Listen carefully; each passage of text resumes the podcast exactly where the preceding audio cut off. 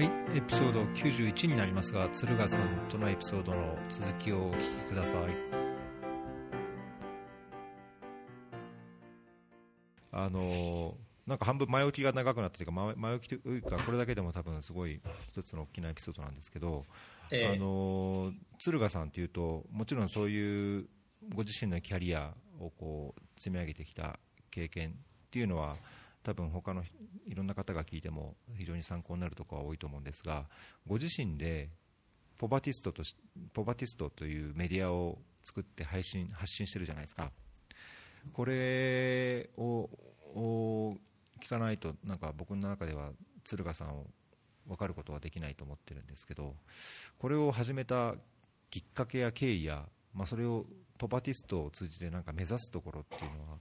どういうものなのかをお伺いしたいんですけど。えーっと、読んでいただいてありがとうございます。えーそうですね。まあ最初、僕結構長いことやっているんですけど、うんうん。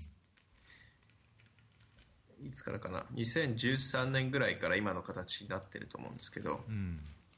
その前の2000、もともと僕の個人ブログからスタートしていて、はい。に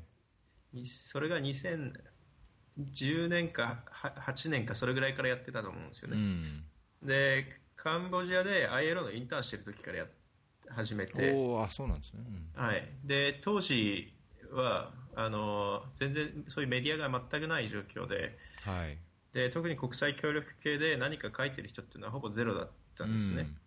でこれで何か僕が書き始めればきっと僕のブ ブログだけが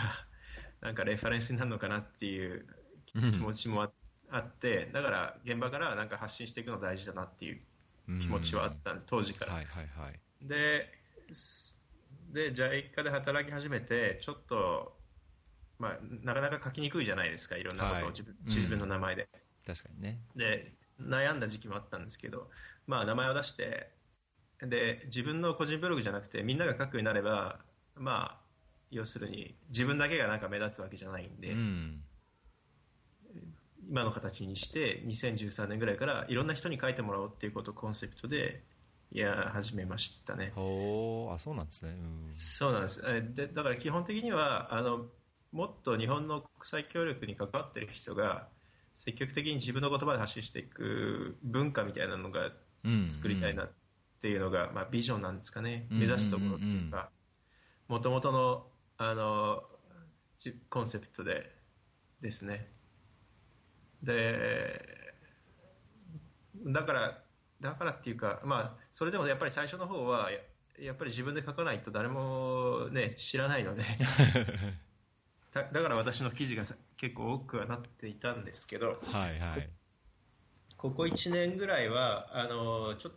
と私もニュースを拾ってきていろいろまとめて出すっていうことが難しくなってきていて、ねえ結構大変ですもんねそれだけでもね。そうですね、まあ、もそれと、まあ、大変だっていうのとそれだとちょっと続かないなっていうのがあって、うん。あの私一人で全部や抱えてやっていくっていうことだとあのみんなが書くっていう目的が達成できないと思って、うんうんうん。わ私の色を消していこうと思ってほいるのが今年去年1年ぐらいちょっと考えていますう、ね。うん。であの、まあ、私のキャパ的な問題もあって今、毎月1日に原稿を出すようにしていて、でうん。15日ぐらいまでに届いたものをあの掲載するっていう、まあ、ある意味ちょっと月間みたいなうん。形でちょっと試しに1年ぐらいやってるんですけど。うん。で幸いなことに、まあ、数名の方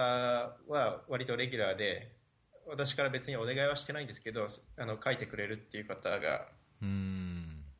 あのコンタクト来てで、はい。書いてもらってますね。だから私から書いてくださいっていうことはもうおお願いするのはやめてるんあですよ。そうなんではい。で来ていただいた方にはもうほぼそのままあの文章はそのまま出すっていう形でうん。やってますねで前はちょっとこだわりもあってデスマスをデアル体に直したりいろいろしてたんですけど、はいはいもう最近は皆さんの言葉でそのまま出していただくっていうことであのフォーマットだけ揃えてはい。出すっていうのが、まあ、私のミニマムな仕事でやってますね。そうだだそうですね、だから最初の話のそのハードコアのあの発信力が弱いっていうのは、まあ、やっぱりね、拡散するような内容の話ではないので、うん。あのトピックが、だからそこはちょっとね、悩ましいところであるんですけど、うん。うん。昨日、おとといはアフリカクエスチョンの横山さんのはい。FM も、FM を聞かせていただいたんですけど、あ、あれなんか日本で出たってやつですか？いやいや、あのフェアリーですよ、ああ、はい。えー予習でちょっと聞かせていただいたんですけど、えね、自分でずいぶんまとめて記事書かれて、うんまあ、アフリカっていう切り口がやっぱり裾野広いと思うんですよね。まあ確かにね、それはありますよね。ううん。で地域で切っていないで、分野で切ってる、業界で切ってるので、ポバティストはある,、うんある意味で。うん。徐々に民間の人で関わり始めてきている人もいるので、うん。ちょっとその国際協力だけやっている人よりも民間と国際協力の垣根が低くなったことでもう少しあのポバティストが対象とするの呼び手と書き手が増えてくるといいなと思ってるんですけどうんいやーそのビジョン、あのーすごい僕も共感しますね。あのーこうだけど大変だなと僕常々思うのはこれ英語と日本語あるじゃないですか。そうですねこのここははすごいなんか一つ飛び抜けてるところでもあると思うんですが、その英語でもそのメディアを作っていく、まあ、日本語だけで日本だけを対象にするんじゃなくて、まあ、さっきのその JICA 研究所の話じゃないですけど、日本の国内にこう壁を壁を作って国内にとどまる以上に外に対しても発信していくっていうところでは、まあ、さらなる労力と、まあ、その書き手ももちろん必要でしょうし、仮に翻訳するにしてもやっぱり労力かかると思いますし、まあ、これはやっぱり英語も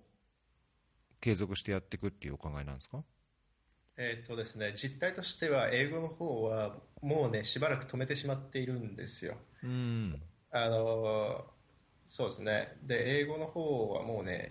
3年ぐらい書いてないかもしれないですねうん、そう、three, two years ago, three years ago とは書いてますけど、そうなんですよだからえだから英語とあの日本語のサイトのリンクを外してるんですけどそうそうあそうなんだ。そうなんですよだあ、からなんかそうそう、飛べなかった。うん。ええ裏が死んでるのであなるほど。の URL の JA っていうのを外していただくと英語の方に飛びます、でうん URL からも分かると思うんですけどもともと英語からスタートしてるんねですよ、そうですね。うん。はい、で JA をつけて日本語版を作ったっていうはいはいはいはい。なんですけどうーんやっぱり日本の国際協力機関で働いてると日本語で書くといろんな人が読むのでうん。で英語でうん英語で書いた方がまず社内リスクが低いですよねうん。でで日本の人が英語で発信してるメディアっていうのがないので、うん。まあ一つ特徴としてもあったっていうのであの英語のポバティストを始めたんですようん。で、まあ後でもお話しするかもしれないですけど英語のこの専門分野の話の発信と日本語の専門分野の発信の話っていうのはあのリーダーの読み手のなんていうんですか客層が全然違うはいはい。印象を持っていてうん。英語で発信する場合は海外の研究者とか実務に携わってる人が読むっていうパターンが多いなるほどね。うん。ですよ。専門的な。だからより専門的な内容が受ける。うん。んですよね。だからこっちをあの長期的には復活させてしっかりやっていきたいなっていう思いはありますね。あ。で日本語はあのやっぱりあーなんていうかな。い大衆が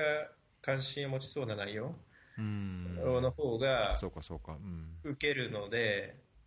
当初はちょっとなんていうんですかねコラム的なものを増やしたりニュースみたいにワンパラ2パラぐらいで終わるようなものを私が拾ってきて増やしてちょっと読み手を増やそうと思ってやった時期も長くあったんですけどうん。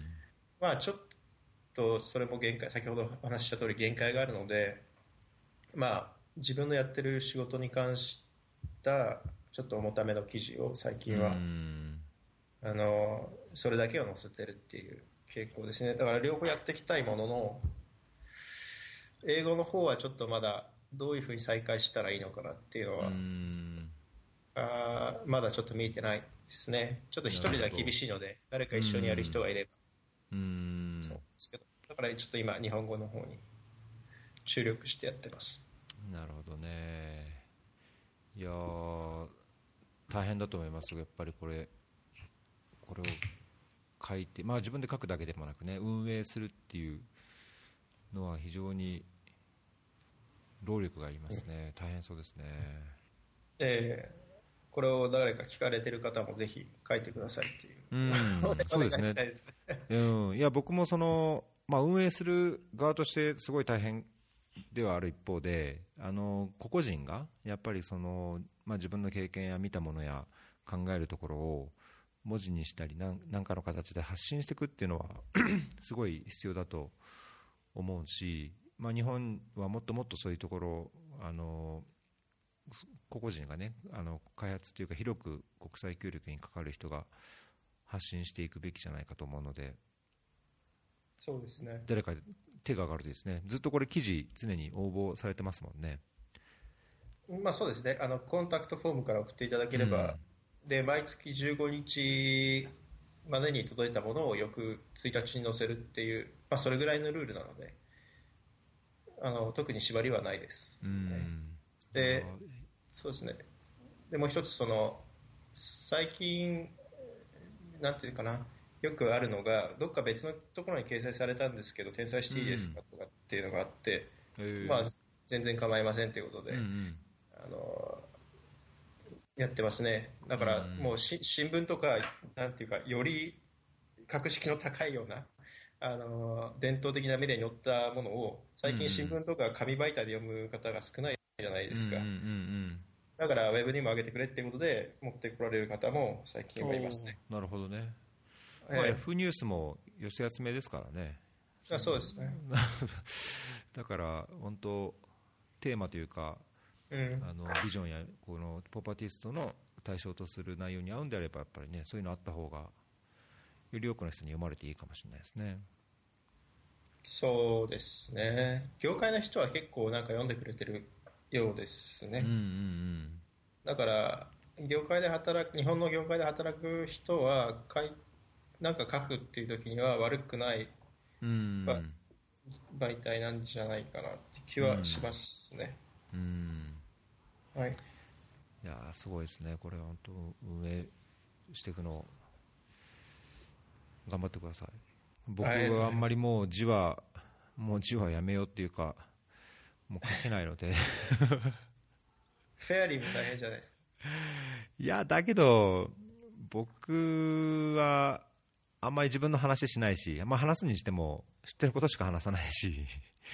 ああの無責任にやってるのでいえいえ。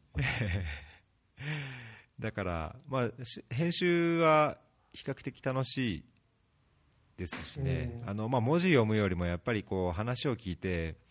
なんかこう自分で、あこれすげえ勉強なあのいいなとか、これやる気になるなっていうのを感じながら毎週や、毎週というか毎回毎回やってるんで、うん。まあ、時間的なこうあのこう労力はかかるものの、自分のこういろんな精神衛生上というか、うん。うん、すごいいいですよ。朝早く起きないといけないですよね、でも。うんうん、まあそれはしょうがないですね。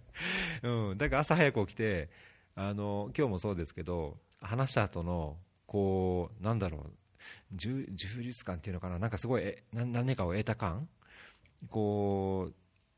普段こういう話ってその同僚とかあの友人とかとなんか酒飲みながらいややっぱ開発はこうだとかいやここの機関のこうがとかって話す、まあ、鶴ヶさんも話すと思うんですけどええ。そうすると酔っ払って寝て終わっちゃうじゃないですか。確かに。だけどこれあ早朝からこう話してるともうなんかその日の、まあ、大体土日今土日なんですけどあのその日のこうなんか高揚感が違いますねあ、そうですか。それは おもし面白いですね。なるほど。うんそうか。なんかこうあもあもっとこうしなきゃとかあやっぱこういうあのあの言葉響いたな刺さったなとかあの僕は毎回あのゲストの方の言葉に励まされてますね。あすごいですよね、あのサマリーを一応載せてらっしゃるじゃないですか、ショーノートっていう形で。そうですね、一応は。うん、あれがすごいですよね。ああいうのを作って、ななんていうか、うん、パッと見て、あなんかそこからあこれ聞いてみたいなと思って聞いたりするんですけど。あそうですか、ありがとうございます。まあね、僕も分かんないことやっぱいっぱい多いので、伺ってても、あのあの検索しながらこう話したりとか、あのー、なんだろうな、その補足になるような情報をやっぱ載せないと、まあ、聞いてくださる方も、例えば学生みたいな方もいれば、本当その分野の、まあ、専門の人はそんなにいないかもしれないけど、ある程度知ってる人もいると思うので、その情報の格差をやっぱりこの show note にあるリンクを見たり、うん、あのしながらこう少しでもこう身近に感じて、あなんか僕はこうゲストと話してすごいいつもこう何かを得てるように聞いてる人も何かを得やすいようにした方がいいかなというつもりではやってますけど、まあ、どんだけ活用されてるのか知らないですけど。どどういう方が聞かれてるんですか？うんとややっぱり若い結構学生若い方はなんか多い感じですね、うん、っていうのもなんかそういう方の方がフィードバックをくれるのかなっていうのはありますけどまあ、それでも大体エピソード平均でいうと130、40ぐらいなんですね、ダウンロードが。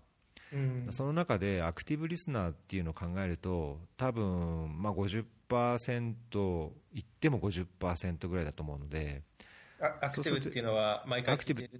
うんと毎回聞くのもありますしなんだろうそので一応データでは100%最後まで聞いてる人が何人いるかとかあのどこでこう切っちゃってるかっていうのは拾えるんですね。でただアプリによってアプリによってはその情報が吸い吸い上げられないので特定のアプリを使っている人がどこまで聞いたどこでやめてるっていうのが聞けるのでそれを見てその数字と全体のダウンロードともろもろこうざくっと見てみるとそのだいぶエンゲージメントが高くてその、まあ、各エピソードなのか全部のエピソードなのかは別にしてこうその話をこうこうなんだろうメッセージとして受け止めるというかこう届いてる感がある人をアクティブリスナーとすると、まあ、全ダウンロード130、40の半分の70、まあ、いって50ぐらいかなっていうのが僕のうん見込みなんですけど。なるほど。うんまあ、そうするとまだまだですよね。でどどうやってフィードバックが来るんですか？フィードバックはあのツイッターでハッシュタグでくれる方もいあなるほど。いますし、あとコメント、えっと、Google フォームでコメントフォームを作ってるのですけども、そのリンクからコメントをくださる方もいらっしゃいましたし、まあ、あと聞いたよ、まあ、知り合いであれば聞いたよっていう人もいますし、うん、そんなところですかね。うん知り合いから言われるのは嬉しいですよね。そうですね、うん、そう特にやっぱこの前、僕の大学の知り合いで全然その国際協力とかやってない友人が聞いたとか、ここまでこのエピソード聞いたとかって言ってくれたときは、まあ嬉しかったですね、まあ、もちろんその業界の人も聞いてくれると嬉しいんですけど。なるほど、うん、いいですねそういう、そういうのが増えてくると、モチベーションにも。いや本当、その一つ一つの反応がモチベーションで。ね、まあ、もちろん こう話してること自体楽しいので仮にモチベーションとしてのそのあの反応がなくても続けるつもりではいますけど、まあ、反応があると嬉しいですよね。そうですね。うん。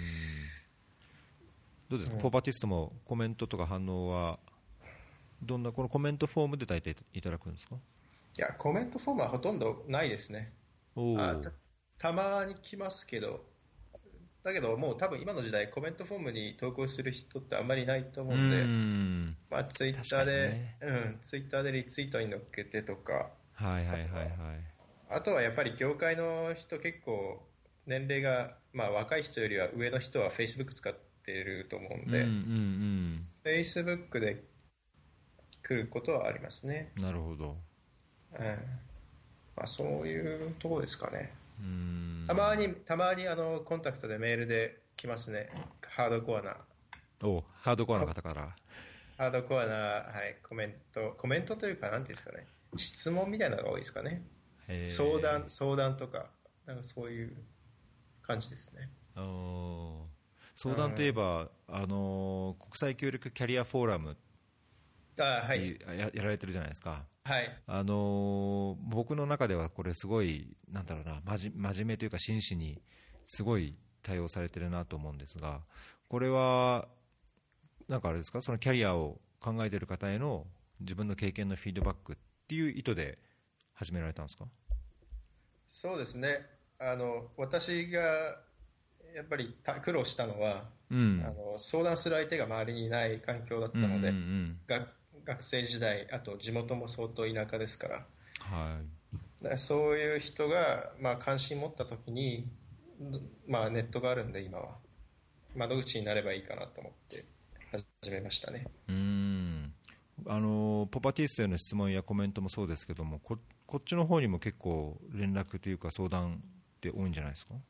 多いですね。あのウェブサイトの方には投稿結構ありますね。何件あるのかな今。多分もう 100, 100返信合わせたら100は超えてると思うんですけど。そうですね。全部大学大学院だけでも60全般で60以上。なのでそうですね。ね200近く。そうですね。でやっぱりメールで結構来ることがあったの今もたまに来るんですけどメールで相談みたいな、は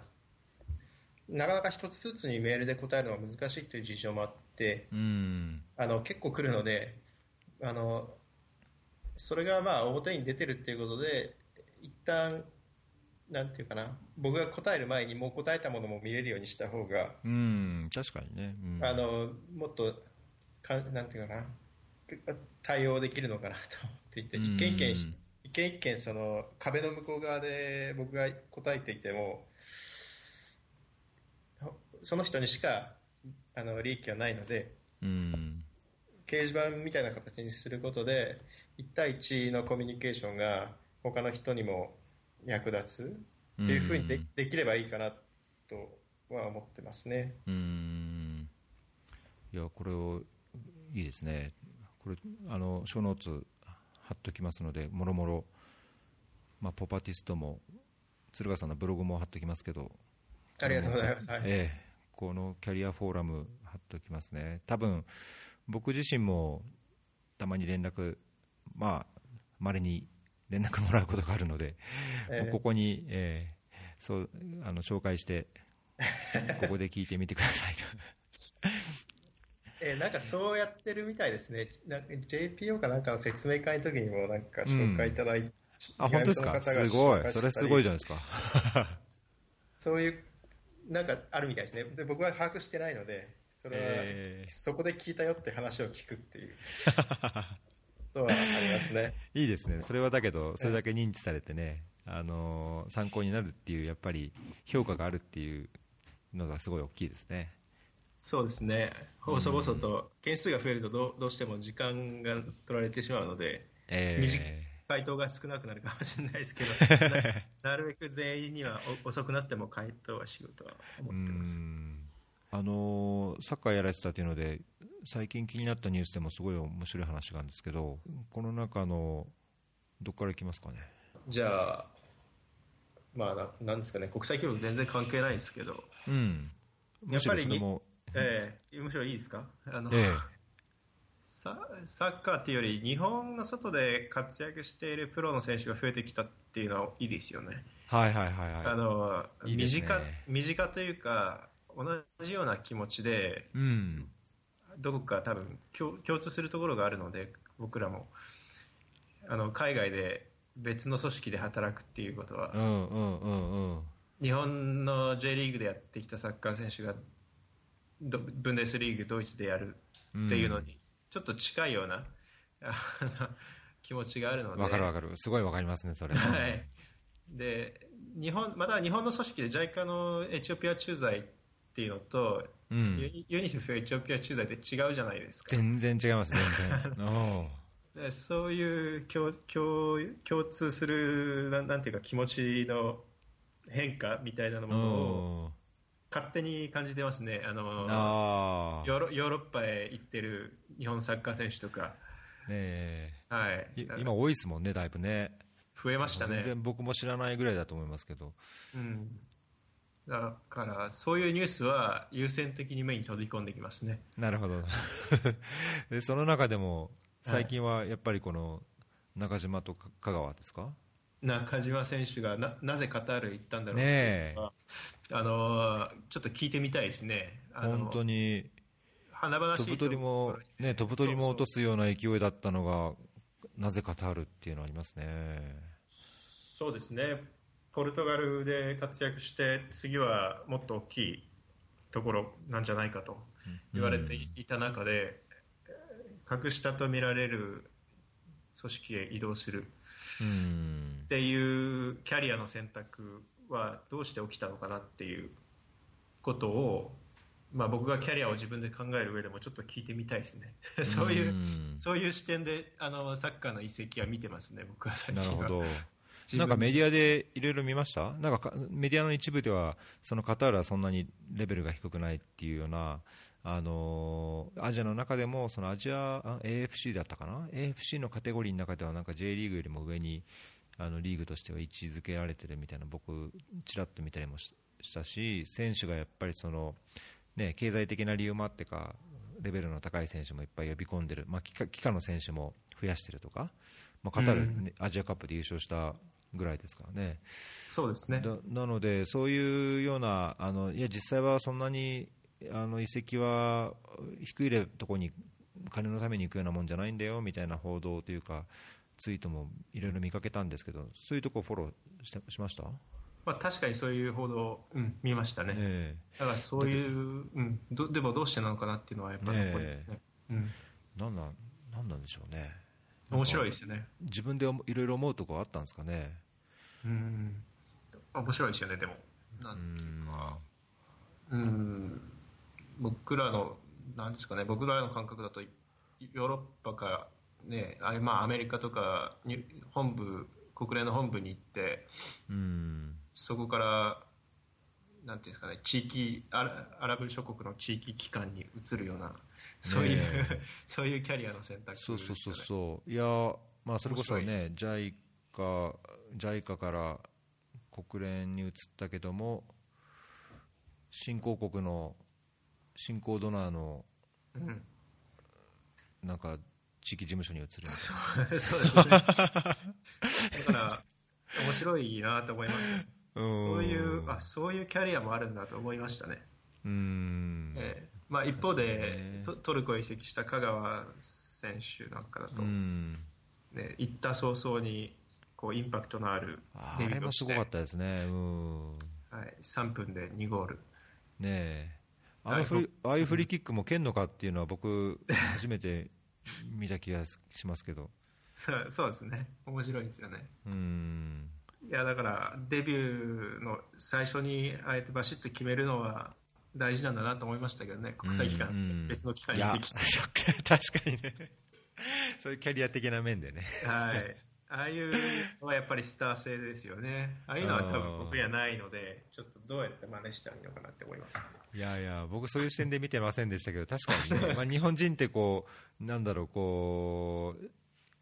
あんまりこう言葉を発して前前面に出ずに、コツコツとやるべきことを、いや、縁の下の力持ちでもみたいなことを言う傾向はあるかもしれないですけども、そうじゃなくても、やっぱりガツンとうん。自分のプレゼンスをこう、ね、間違っててもやっぱ発言しろって言われるぐらいなのが、その国際レベルであるとすると、そのドカっていうこうイインパクト、い大きなインプレッションを残すっていうのは確かにね、そうですねか。もしれないですね。うんいや、勉強になりますよね。そういう視点で見てます。えー、それ面白いですね。その視点、僕は持ち合わせてなかったです。ちょっといや、そうですか。そういう視点で確かに、まあ、だけどその海外選手、海外に出てた選手の境遇とか、そのコミュニケーションの問題とか、うん。そのなんだろう技術があるだけじゃやっぱり成功できない、いろんな要素が、ね、海外に出るとあると思うので、そこは最初におっしゃったように、なんか僕らも海外に出たときに、こうなんだろう専門として持ってるからとか、培ったものがあるかどうかとは別に、やっぱりもっと身身につける、まあ、コミュニケーション、まあ、言葉の問題とかそういう、ね、大きなインパクトのあることを仕事をちゃんとするとかっていうところは本当考えなきゃいけないところだなっていうのを僕もこの半年痛感するようになりましたね。今まであんまり感じなかったところではありますけど。うんそうですね、それは多分すごく大事なポイントですよね、実力だけではないっていうそうそうそうそう。部分は、うん、非常に感じますね。うん、あとはなんだろうな、サッカー、まあ、ニュースじゃないですけど、うん。サッカーサッカー選手も非常に移動が多いじゃないですか、うん。あの飛行機に乗る時間が。確かにね。うん。でわちょっとずれるんですけど、私もバンコクに移ってきてから地域事務所なので、所属が、うん。あの飛行機に乗る機会が極めて多いですよ。うん。で全くニュースと関係ないですけどひあの去年1年間多分飛行機は100回以上乗っていて、おおすげえ。あのすごいですね、はい、100回以上乗っていてで空港にいる時間とタクシーの中の時間と飛行機に乗ってる時間多分合わせると多分1ヶ月まではいかないですけど数週間になると思うんですよ。うんうんでなかなか地域事務所の働き方と国事務所の働き方また違うと思うんですけど、うんうん。まあどっちがいいのかなっていうのはこのなんていうのかな待機時間の長さうん。うんあーでちょっと今年は考える年になりそうですね。全然ニュース関係ないですけど、あの皆さん移動多い時どうしてるのかなと思ううん。だけなんですけどね。ね、移動時のこうあれもそうですけど 移動が多いだけにこの体調管理とか、そうですね。ね、いいパフォーマンスをするためについてすぐの会議とかなんかの時にねインパクトを残すためには選手と同じようにやっぱり体調管理とこう気持そうですね。ちをこうメンメンタルをどうコントロールするかとか、いや大事ですよね、ねあーいや大事ですよ。いろいろ通ずるところがありますね、じゃあ。ありますね、コミュニケーションも、コミュニケーションの問題も先ほどおっしゃった通りあの、うん。ありますよね。うん。地域事務所の僕、プロジェクトマネージャー、ジャイカでいうところのアドバイザーみたいな感じなんですけど、はいはい。あのスタッフが5人いるんですよ、で、ナショナルスタッフみたいな方が。うんで、住んでないんですよね、私はジャカルタとハノイには。でもスタッフはいるっていう状況で、どうスーパーバイズするかっていうのは非常に、うんあの難しいなと思いながら、これは、まあ、国事務所でも地方にプロジェクトオフィスがある場合は同じなのかもしれないですけど、うんこのなんですかね、コミュニケーション、うん難しいですね。そういう関係作り、すごい難しいですよね。そうですね。身近にいるとやっぱりできることがなんかあんまりこう身近にいないからできないっていうそうですね。うんあとは誤解が極めて増えますよね。言葉が違うと。うん、うんありますねそういうのもまあ苦労するところではありますね。だからコミュニケーション大事ですね、本当にい。やー本当大切なんかまあ、すごい形式的な、まあ挨拶のちょっと延長に近いような形式的なものになっちゃうかもしれないけど僕はなんかすごいそれをするようになりましたねこの半年うん。そうですね。そういう意味のなさそうなこと 大事かなと思いますよね。そうそうそうそうそううんえーまあ、文化が違うとか、ね、言葉が違うっていうのだけでもやっぱりある程度のこう理解や認識のズレって生じやすいと思うんですけど、まあ、さらに物理的にも場所が違うとか普段こうね関わっているものが基本的にちょっと違うっていう離れてる事務所だとちょっと難しいですね。いや、そうですよね。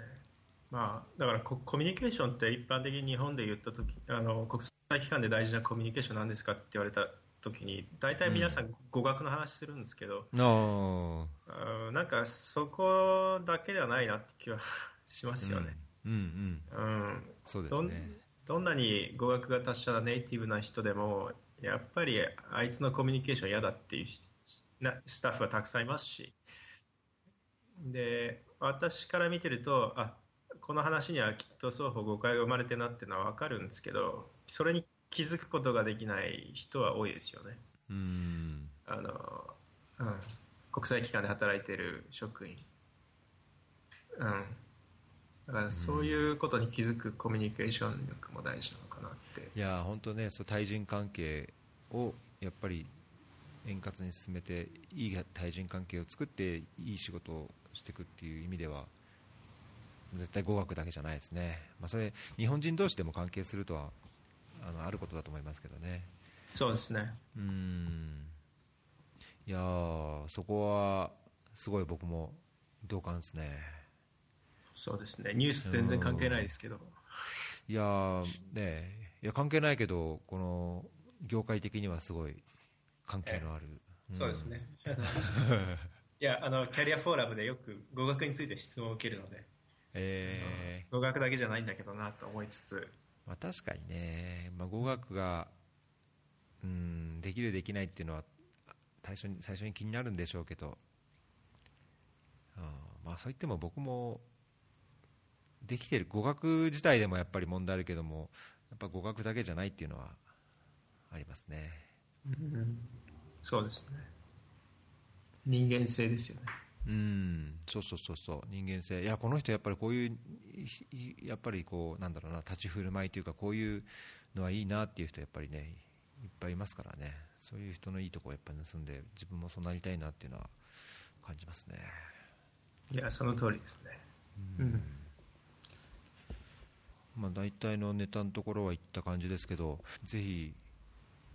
また出てください。ええあのぜひお話できることがあれば。うん。はい大体いますんで。どういうところに皆さん興味あるのかなっていうのは知りたいですけどね。そう僕もそれはね僕も知りたいんですけど。うんと 反応この前アンケートしたんですよ。あのあそうなんですか、えー、ちょっとアンケートをしてあのこれからのこうやり方をや、まあ、考えていく上で少し参考にしようと思ってアンケートをしたところやっぱり反応をくれる人は非常にそのコアなところとか、まあ、開発の専門的な話とかそういう実際に関わっている人の話を聞きたいっていう人はよく反応くれるんですね、でそれかあ本当学生でこの分野に強い興味と関心を持ってて、えー、どういうふうにその足を踏み入れてキャリアを積んでいけるのかっていう反応が比較的多いので、まあ、そういう人の反応からすると例えば、マイエピソードの中では、まああのまあ、国連も JICA も経験している瀬古さんっていうあの方がいるんですけど、うん、その方の保険の保険の話とかあの教育の。畠山さん。畠山さん？畠山さんとかっていうのが多いですし一方でなんか日本の NGO、NPO とかの話もあの、まあ、一つの柱にしているので日本の NPO 関係の人だと、まあ、NPO 日本の NPO でこう多少知名度のある人の話がやっぱりもっと聞きたいみたいな感じなのでうんまあ実際何が聞きたいのかなっていうのは分かんないので僕はまあそのままの話を今日今日今日のようになんだろうなこう開発に携わっている人がどう考えているのかとかどういう問題意識を持っているのかとかそういう方がいいのかな、まあ、もっとなんかすごいそれぞれの人の専門的な話専門分野の話をするのもいいかなとは思ってたんですけどどっちかというとなんかこう地に足つけて雑談に近いようなレベルでした方がいいのかなっていう印象を持ってますね。これ複数人つないだら面白いんじゃないですか？そうそうそう。あの定談がやっぱりあのダウンロード数がやっぱりぴょんと跳ねるのその定談3人で話す時が結構多くて。あそうなんですなので、うん。まあ、だからあのー、共通の知り合いとか全く知らなくてもなんか、あのー、話してみたいという方いれば、あのー、そういう方もお招きして話すのも可能ですし、まあ、なんかなんだろうな社会保障のテーマでもう一人の方も交えてこう話すとかっていうのもありですし、うん。まあ、あと JICA と国際機関をあの経験した人同士を、例えば二平さんとか呼んで、あ二平さん？話すとか、でも面白いでしょうし、そういうのはありですね、まあ、時間の調整、日程調整ができれば。あなるほど二平さん、うん、二平さんまたポバティストを書き始めてくれるって連絡いただいてるあそうなんですか？おまたはい。そしたら二平さんと知ってるので。3人というのあそうなんですか？うん。えーアメリカ一緒だったんで、あそうかそうか。時期かぶってるんですね。アメリカそうです的にそうですね、そうですね。い、いいですね、それも。ねえそれ僕も二平さんと、まあ、一度 DP いる時にエチオピアに来られて会って、まあ、その時僕ももう国際機関でキャリア広げていかないと食いっぱぐれるなと思ってた時期だったのでなんかいろいろ相談させてくださいっていう話をしうん。て知り合って、でヨルダンの、まあ、シリア事務所に企画調査に行った時も確か研修かなんかでアンマンに来て来た時に連絡くださって1回会ってでそうあのユニセフ行ってからも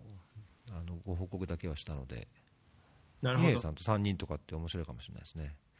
あの私はいつでも。お二人の話を、うん、お二人の話を聞きたいですね。そうですね。あのぜひぜひいいですね、うん。あと高橋さんき昨日田西さんか誰かがやってるサロンにとあサロンうん。されたんですよね。そうそうそうそう。僕ねあれ1面白いな。月うん。あのあれいつだったっけな。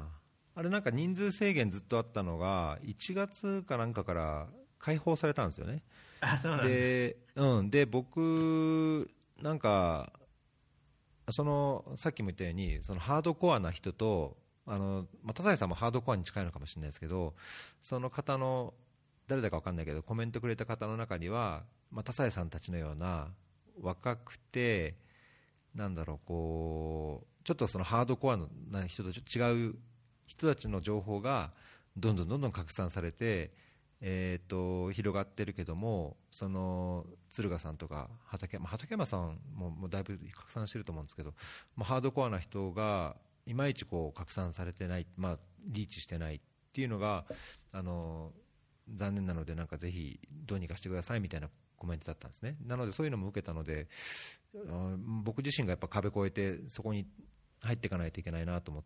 てサロンに入ったんですよ1月に。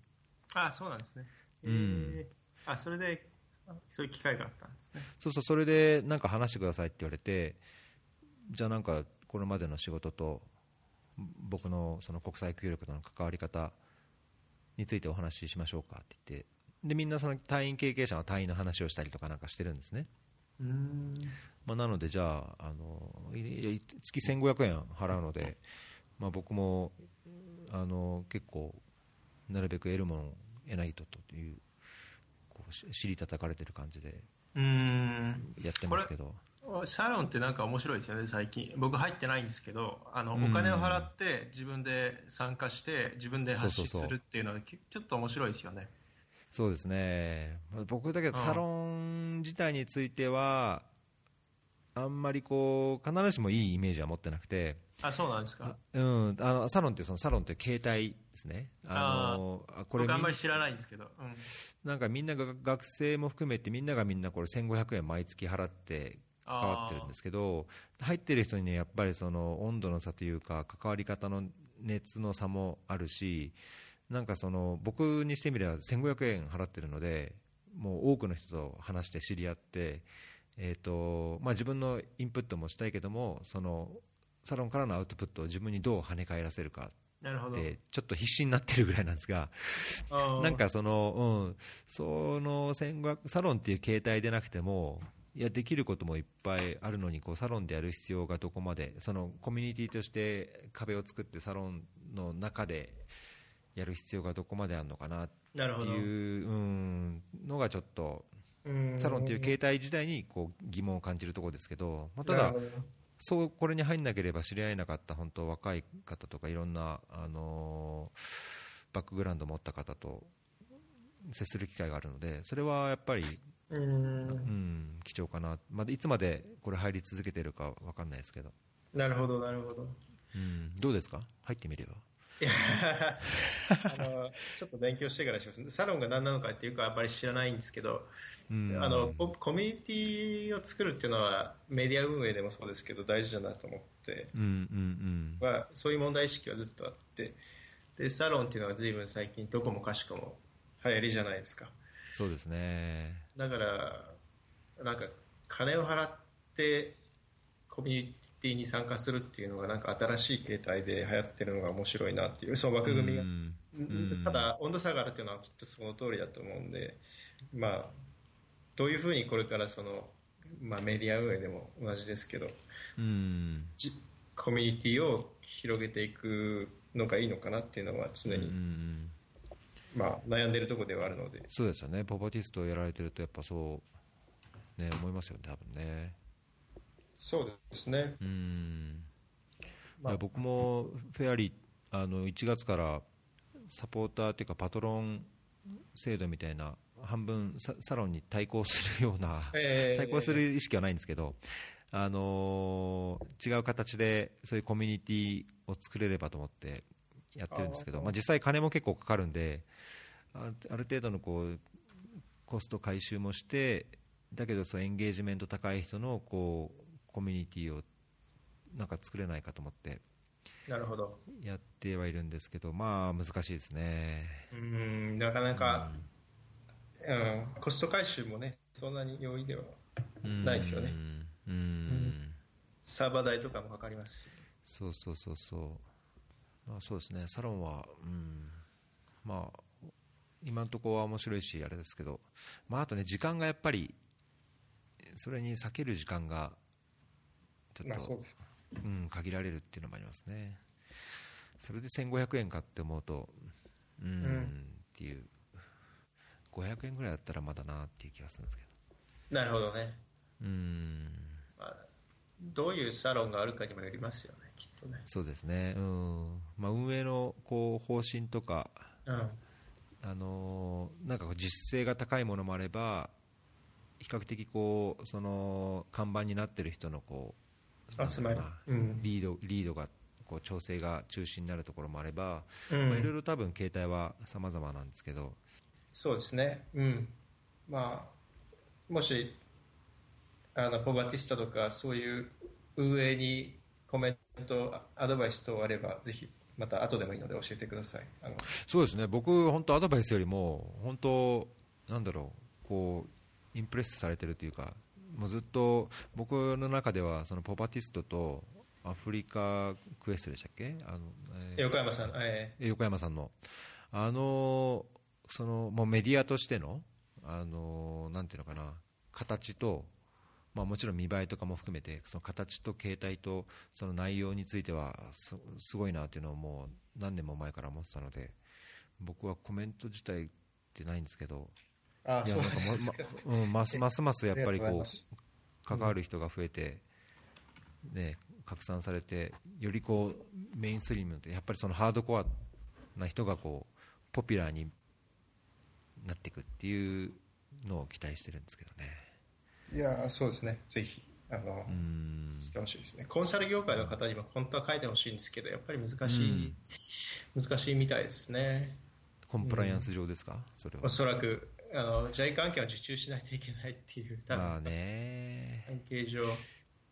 うんんでも、ポバティストに載った記事をあの JICA 報告書に見つけることはたまにあるんですよ。え、マジですか？そうそうだからココンサルの人はあの、いや結局、リサーチするときって今、大学図書館行ってやるわけじゃなくて、うんうん。あのネットで Google で文献探すじゃないですか。はいはいはいはいで。その中であの使ってもらっ二平さんの記事とか確か使ってもらっていたりして中央中央アジアとかなかなか文献がなかあった確かにね。うん。二平さんの記事が一時情報になったりするんですけどへえ。あの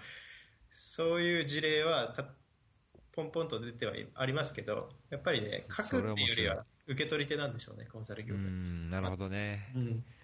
いやーなんかそれをやっぱりインプットしてほしいですよね、そあのねこうどんどん吸収するだけじゃなくて、こう跳ね返ってこないと、やっぱそういう経験共有というか、意見の共有がそうですね。もっと必要なんじゃないかなと思いますけどね。そうですね。あの実名でやってれば大あまり何も言われないですから多分会社にも僕の経験上。うん。うんはい言われてそもうそうそ何もならないですから、皆さん書いてほしいですね。ねそういう文化が根付いてくるとくるといいですね。そうですね。うんはい。はい。いや、本当応援してます。ぜひあのええちょっと調整しましょう。あの、はい僕3月いっぱいバタバタなので、まあそれ以降あれですね。なんかちょこちょこ、まず連絡を取らさせていただいて、なんかこう、アイデアを共有したり、話をしながら、じゃあいつ頃時間あるよみたいな感じで、こう調整をゆるゆるくし始めましょうか。あいいですよ、はい、えお願いします。あのじゃあ、ちょっと僕から、あの二平さんも含めて、あれ？鶴賀さんのメールアドレスって僕、伺ってましたっけ？えーっと、送ります、後で。あすいません、じゃあ、なんかメールか何かでご挨拶含めて、あのまずご連絡して、なんか二平さんの意向も確認しながら、もし話がうまく進むようであれば、そうですね、あのうん。僕はえ大丈夫です。あの、はい。バンコクからではないかもしれないですけど、ジャカルタかもしれないですけど、まあ、そこもも都合いい時に、えー調整し大ましょう。丈夫です。はい、いやとってもあのお近づにお近づきになれたとともにお話を伺えてよかったです、嬉しかったです。いえいえ、こちらこそあのありがとうございました。はい、じゃあまた次回に、そうですね、はい、楽しみにしておます。願いします。はい。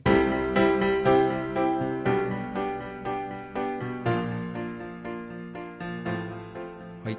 えー以上いかがでしたでしょうか？鶴川さん面白いですねなんか海外で活躍するサッカー選手の移籍や移動とかをこう開発ワーカーの生活と絡めるあたりいや本当考えたことなかったので新鮮でした。まあ、あとあのポパティストやいろいろ発信されている情報も興味深いものがいろいろありますのでぜひリスナーの皆さんもショーノートからリンク貼ってありますのでそこから見てください。また話の最後にもありましたあの定談もですねこれから調整して可能であればあまたエピソードを作っていきたいと思いますので、えーぜひよろしくお願いします最後に、えエピソードエピソードの中でも触れましたが、あフェアリーではあのサポータープログラムというものをやっています。えーと継続して、えーこのポッドキャストを配信していく上で、えー月3ドルのご支援をいただければ、あサポーターとして、まあ、パトロンとしてご登録いただくことができます。ぜひ、えー共感いただける方はご支援のほどお願いいたします。ではまた次のエピソードで。